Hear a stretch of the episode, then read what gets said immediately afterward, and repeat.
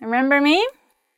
I'm Katusha from Russian Weekly Words, and hello again to you. I missed you, so let's have a look what today's theme is going to be about. Ta-da! Something you will really enjoy in summer. Фрукты.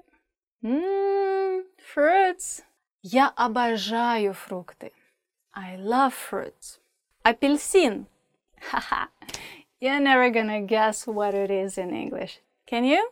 Well, it's orange. Я бы хотела съесть апельсин на утро. I would love to have orange this morning.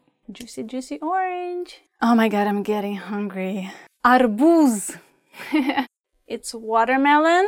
I know it's very juicy and it's perfect for summer. Мои дети обожают арбуз. My children love watermelon. Банан. Banana. Обезьяны на пальмах едят бананы. Monkeys on the trees eat bananas. Я добавляю банан в йогурт. I add banana to yogurt. No banana, just banan. Okay, next word is in June. It's very popular, I think. So it's vishnya. It's cherry.